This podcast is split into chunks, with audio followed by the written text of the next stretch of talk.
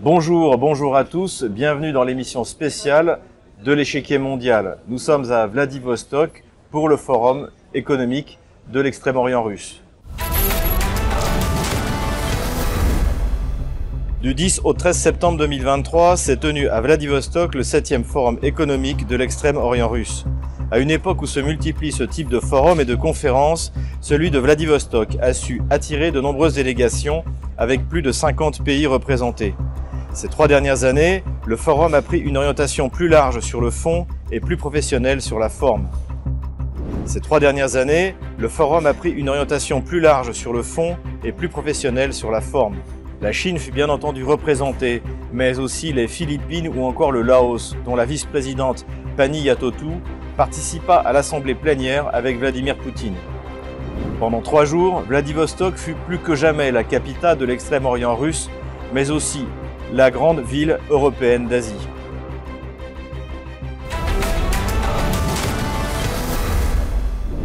C'est pour en parler que je reçois Pepe Escobar, Merci. analyste géopolitique et auteur. Et ma première question, euh, Pepe Escobar, quelle impression générale ressortez-vous euh, de ce forum? J'étais hyper impressionné, vraiment. Euh, je suis allé dans beaucoup de forums partout dans le monde, mais celui-là était quelque chose parce que même avant les discours de Poutine, parce qu'ici on a un condensé de tout le Far East, justement, de la Russie. On peut parler avec des représentants commerciaux, euh, diplomates euh, et des businessmen de Sakhalin Islands, euh, Yakoutsk, euh, Kamchatka, Buryatia. C'est extraordinaire. Et ils sont très accueillants. Ils expliquent comment ça fonctionne le système euh, des taxes, investissements, etc. Comment ils sont en train de se développer très très vite un peu partout. Euh, il y a une constante, la manque d'infrastructure. C'est quelque chose, par exemple, j'ai discuté euh, avec un spécialiste chinois de la Renmin University. Et, et lui, euh, son constat était exactement le même. On a besoin d'investir en infrastructure très, très vite.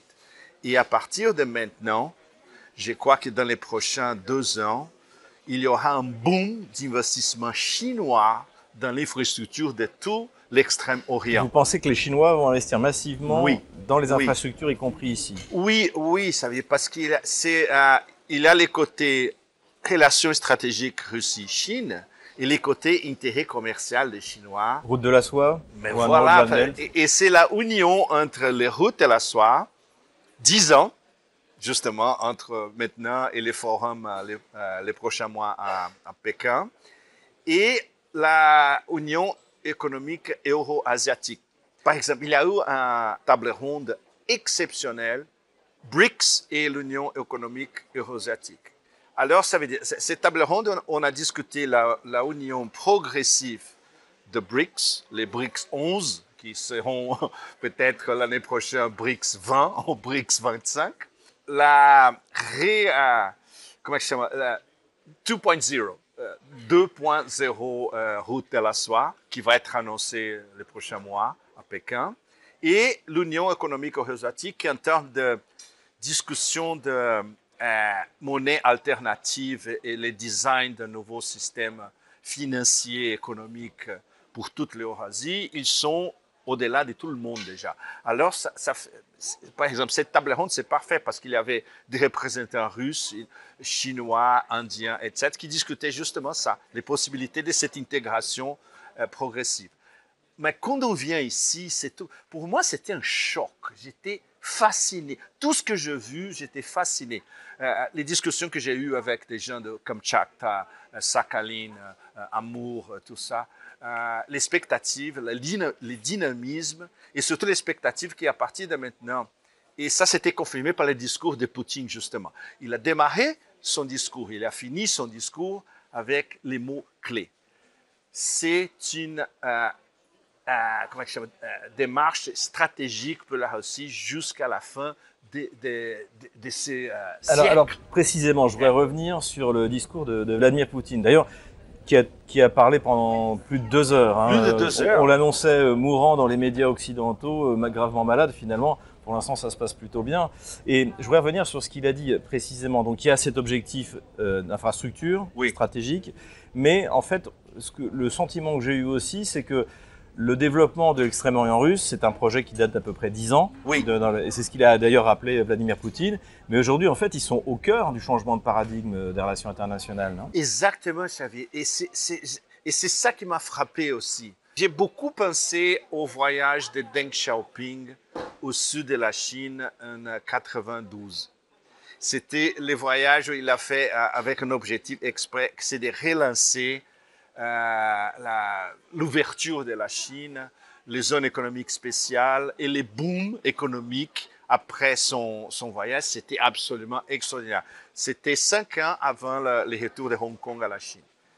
Et euh, j'ai pensé peut-être, ok, c'est- pas, pas forcer trop la barre, mais ces voyages de Poutine ici, après 2019, hein, a- avant le Covid, et maintenant il revient après Covid, et maintenant ils ont les cadres, ok, ça c'est euh, la démarche stratégique fondamentale, c'est développer l'extrême-orient avec l'aide d'investissements étrangers. Ça veut dire BRICS et surtout la Chine.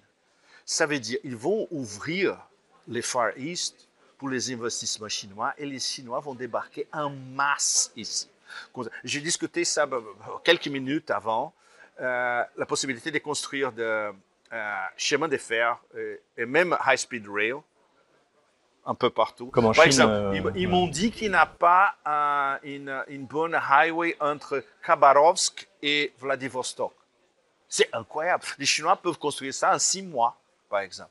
Euh, alors, tous ces investissements, à partir de maintenant, et qu'on considère que la relation stratégique est très, très proche, il y avait une délégation chinoise très importante ici. On, a Même si reçu, le on a reçu sur ce plateau. pas, ouais. mais il avait une, une délégation chinoise énorme, très haut niveau. Ils ont discuté justement d'investissement. Mais euh, donc là, ça veut dire qu'en fait, ce forum économique, il est économique, mais il est aussi éminemment politique. Ah les deux se croisent. Euh, Ah, mais absolument, Xavier. C'est un forum. L'importance géoéconomique de ce forum, pour expliquer ça en Occident, c'est presque impossible. Et surtout parce qu'il faut venir ici. Par exemple, mon expérience personnelle, j'ai beaucoup couvert le forum avant, mais ailleurs. C'est ma première fois sur place et j'étais absolument étonné par tout, en fait. Alors, c'est tout. ah, Tu, vois la dimension et, euh, et les spectres de, tout ce qui est en jeu géo, géopolitique et géoéconomique, c'est- énorme, c'est énorme. C'est incompréhensible pour, pour l'Occident surtout, mais pas pour le Sud global. Le Sud global, le Sud il regarde ça, il va, ah oui, on comprend ça très bien. Euh, comme, comme on a vu, il y avait une délégation de Myanmar, Philippines, laotienne, très important. Ce sont les partners euh, de l'ASEAN, de l'Association des pays du sud-est de l'Asie, de la Russie, qui comprend parfaitement ce qu'est-ce que les Russes sont en train de faire. Et il y aura plus d'intégration entre l'ASEAN et l'Union éco- économique eurasiatique à partir de maintenant. Et pourtant, au même moment, on a Joe Biden qui a annoncé un projet concurrent euh, de, ces, en fait, de ces routes de la soie, de ces nouvelles routes de communication, euh, à l'occasion euh, du G20, si je me souviens bien. Ça vous paraît réaliste, ce projet concurrent? Parce qu'une puissance maritime qui annonce système d'échange terrestre, ça me paraît un peu bizarre. Ça fait aucun sens, Xavier. Et c'est encore une opération de marketing vide, une opération de relations publiques. Les Américains sont excellents à lancer quelque chose et après, il n'y a pas de suite. Euh, je crois que beaucoup de gens, euh, pas beaucoup de gens se souviennent que les Américains ont lancé une route de la soie en 2010 via Déjà, Hillary Clinton elle-même, quand elle était secrétaire de l'État. Est-ce qu'il y a eu une suite? Jamais. Et ça, euh, cette annonce, euh, et j'ai parlé un peu avec quelques analystes russes, il, a, il a des blagues déjà sur ça. Est-ce que c'est c'est ça qui vient en écho En fait, je voudrais vous faire réagir sur ce qu'avait dit euh, Xi Jinping lorsqu'il a rencontré Vladimir Poutine. Oui. Il a dit, il a parlé publiquement du nouvel ère, et puis plus en privé, même si ça a été euh, filmé euh, par les caméras, il a dit que des changements se passaient qu'on n'avait pas vus depuis 100 ans. Depuis 100 ans. Qu'est-ce qu'il veut dire par là? C'est ce qu'on est en train de, de, euh, on est en train de, on, on est au cœur de tout ça. c'est cette imbrication entre l'expansion des BRICS, euh, les concepts russes de Greater Eurasia Partnership, un partnership de la grande Eurasie, de la revitalisation des, nouvelles routes de la soie chinoise, euh, de la revitalisation de l'Union économique eurasiatique. Par exemple, il y a toute cette table ronde qu'on a eue ici, elle parlait de cette imbrication.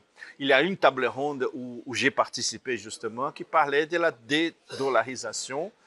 Bien sûr, les énormes problèmes mais surtout la possibilité de les faire à partir de maintenant, parce qu'il y a déjà un cadre qui a été établi par les, experts de Sergei Glaziev à l'Union économique eurasiatique. Alors il y a une possibilité, par exemple, d'unir ces experts de l'Union économique euh, eurasiatique, les experts du BRICS, les experts de l'Organisation de coopération de Shanghai, tout le monde à la même table. Et il y a un forum euh, l'année prochaine de BRICS à Kazan, ici, où la Russie va contrôler l'agenda. Et on peut avoir une poussée en avant, mais stratosphérique. C'est très possible. Vous, parlez beaucoup donc des tables rondes auxquelles vous avez assisté. Quels sont les intervenants qui vous ont le plus marqué et sur quel sujet Ah oui, Wang Wen de la Renmin University de, Pékin, très important. Et Wang Wen a parlé beaucoup d'investissement en infrastructure. C'est très intéressant parce que la façon dont il a parlé, euh, les soustraits, c'était ah oui, les, Chinois maintenant ils vont arriver ici en, force totale. Très important. Et il a même remarqué, il a, parlé avec les businessmen locaux, il a vu que la manque d'infrastructure, c'est énorme. Même s'il il a eu un bon en avant les dix, dernières années, la construction de ponts, de cette université extraordinaire, c'est une des meilleures universités de, toute l'Eurasie, où, où, nous sommes maintenant. Mais euh, les prochains euh, pas, c'est investissement massif en infrastructure, comme les Chinois ont démarré dans les années 90. Et on, on, voit les résultats aujourd'hui, 20 hein, ans après. Mais c'est vrai qu'on compare souvent euh, Vladimir Poutine à Pierre le Grand, ceux bien sûr qui, euh, qui, euh, qui l'apprécient, mais il y a aussi un côté Deng Xiaoping chez Vladimir Poutine.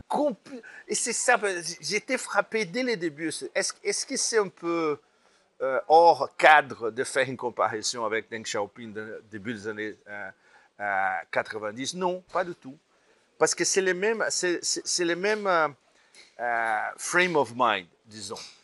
OK, j'ai besoin de venir ici, personnellement, parler avec tous les businessmen locaux, les dire, écoute, on est avec vous, il y aura beaucoup d'investissements fédéraux pour le développement de, l'extrême-orient et en même temps des entreprises locales. Et on va soutenir l'investissement des entreprises locales et faire une attraction d'investissements étrangers en même temps. Et ça, il a euh, son discours, il était hyper détaillé sur euh, les possibilités pour le futur, hein. à, part euh, politique extérieure, bien sûr. Il a parlé, et après, au, Q&A, il a parlé de Trump, élection américaine, il a parlé de l'instupidité de, de l'Union européenne, tout ça. Mais les, les fondamentales de son discours, c'était le plus important, c'était maintenant les, les grands bons avant, c'est là, en Extrême-Orient de la Russie. Et ici, c'est l'Asie-Pacifique. Et ça, c'est un concept que tout le monde en Asie comprend. Si on parle avec quelqu'un à Vladivostok, si on parle avec quelqu'un à Ho Chi Minh, si on parle avec quelqu'un à Chiang Mai en Thaïlande, et on parle d'Asie-Pacifique, il voit la région unifiée. C'est exactement l'opposé du concept américain bidon, euh, Indo-Pacifique n'existait pas. et euh, il y a aussi, quand on préparait cette émission, vous m'avez parlé d'un autre intervenant puisqu'en plus vous parlez des questions universitaires, intellectuelles, historiques, d'un autre intervenant, philippin, qui vous a euh, aussi euh, étonné et beaucoup appris. Vous pouvez nous en dire deux mots?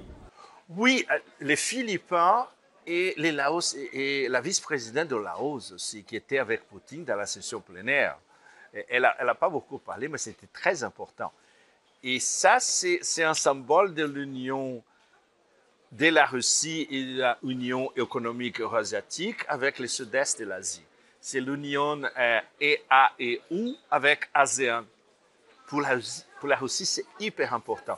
Il y a des partenaires, disons, un peu spéciaux dans cette relation. les Laos, les Philippines, euh, les Cambodge, qui, qui, étaient pas, et les Vietnam. Le Vietnam, ils ont déjà un accord de libre-échange avec l'Union économique eurasiatique. Et l'Indonésie, ils sont en train de discuter déjà un accord avec l'Indonésie. Alors, on peut avoir l'année prochaine, par exemple, cinq pays de dix des ASEAN qui ont des relations très étroites avec la Russie. Ça, c'est énorme, énorme. Et, bon, la diplomatie russe, comme on sait, c'est... ils sont dans un autre niveau. Ils, savent le faire.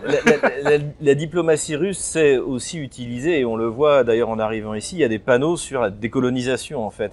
Et précisément, il y a un intervenant, un Philippin, qui a expliqué, il a parlé de génocide quand même euh, commis par les États-Unis aux Philippines. Ah non, et, c'est ce qu'il a dit était absolument extraordinaire.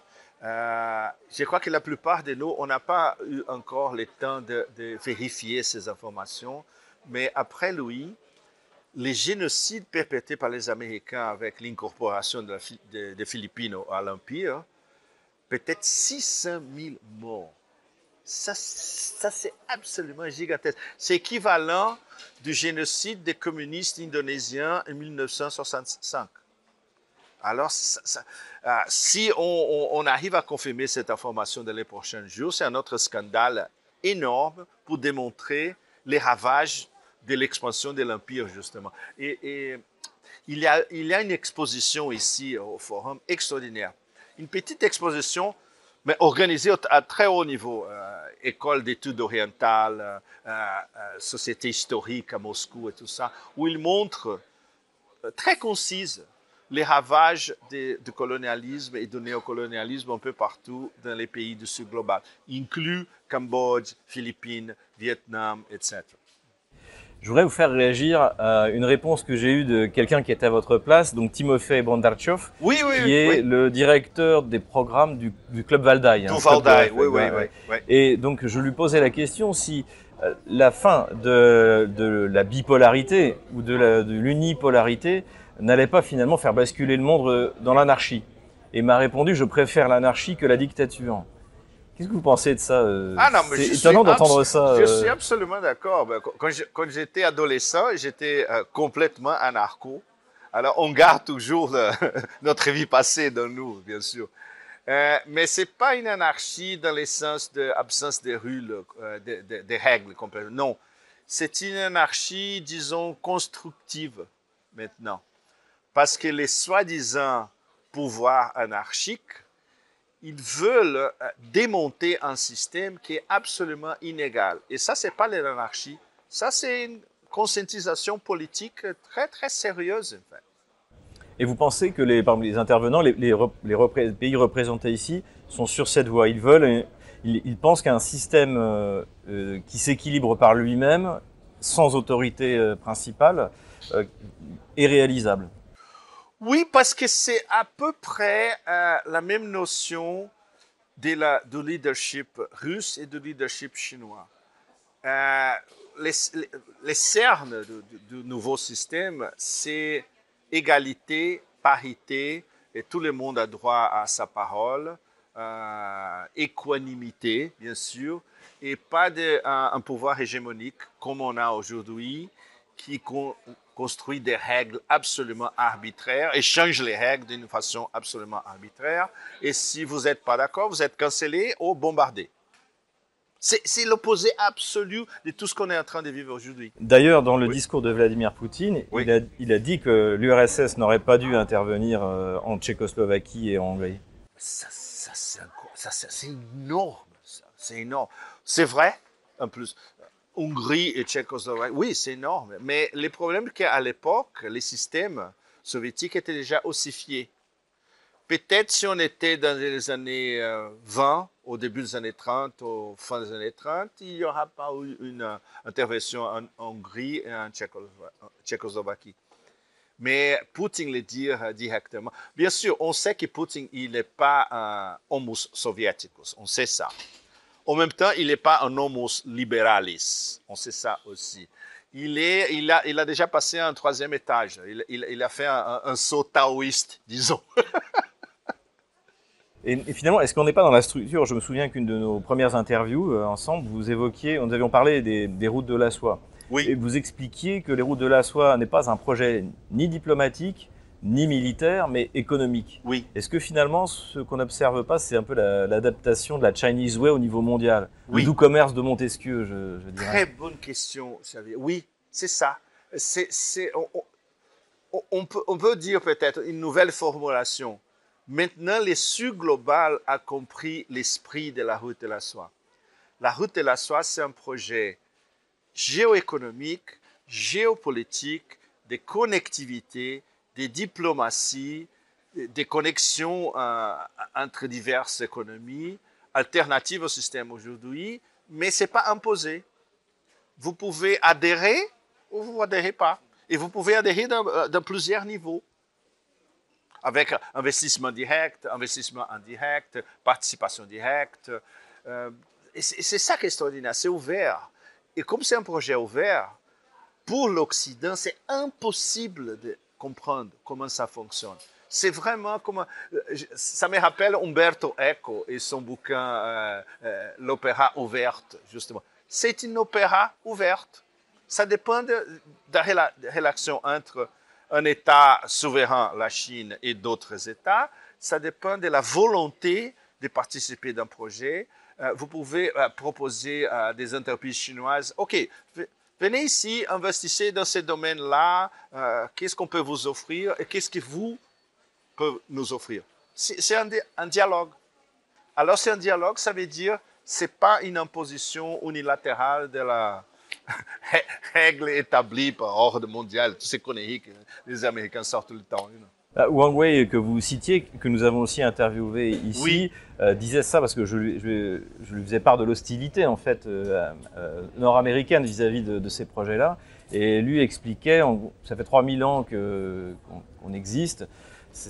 Pour lui, c'est presque un épiphénomène dans, dans l'histoire de la Chine, cette, cette, agitation, on va dire, nord-américaine, occidentale. Xavier, il a quelque chose d'extraordinaire. Par exemple, c'est intéressant de raconter euh, l'opinion de quelques scholars chinois hyper bien éduqués, qui connaissent, connaissent l'Occident aussi, la plupart ils parlent anglais aussi.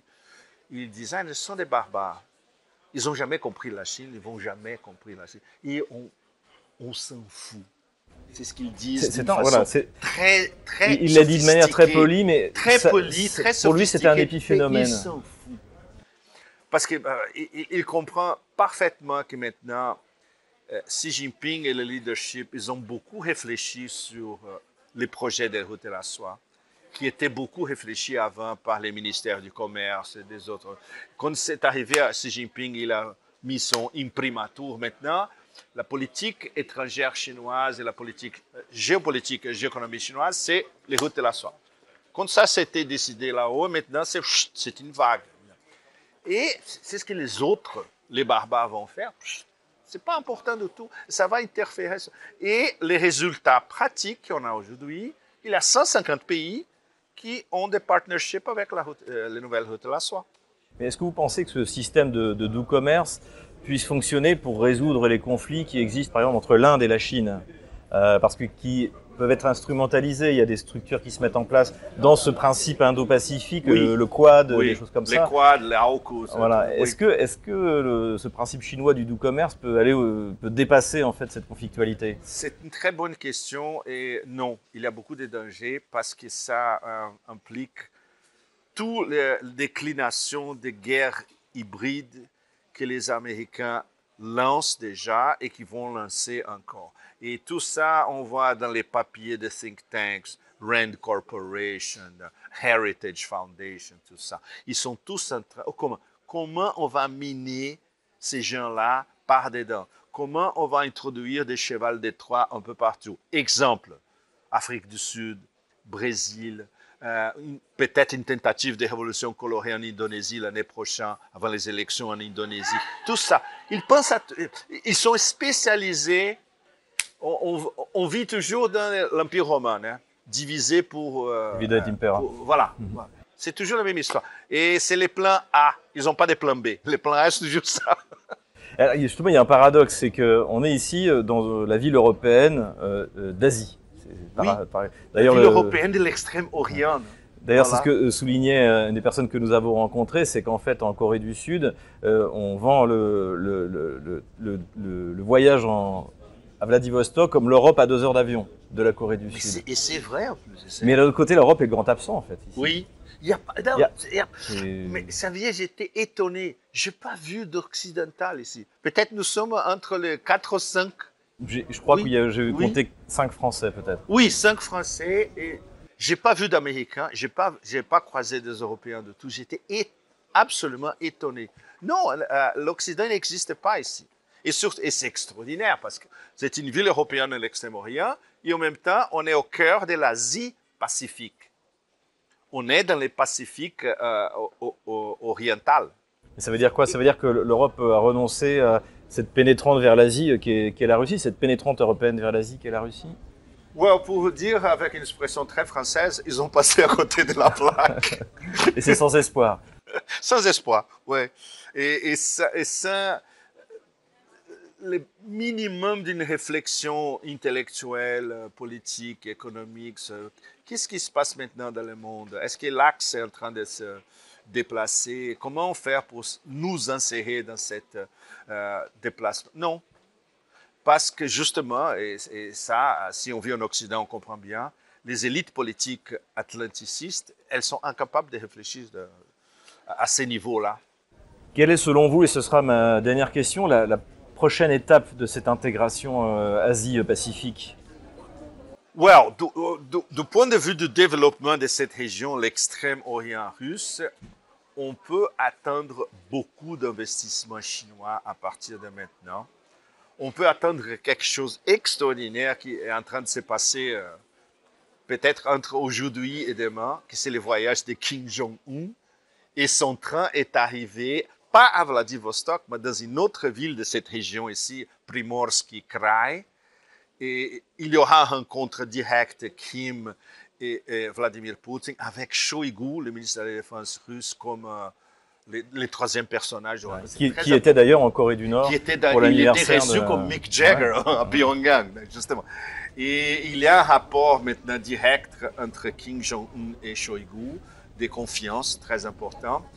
Et bien sûr, euh, qu'est-ce que les médias de, de l'Empire disent? Ah, ils vont vendre plus d'armement à la Russie. Non, c'est pas ça.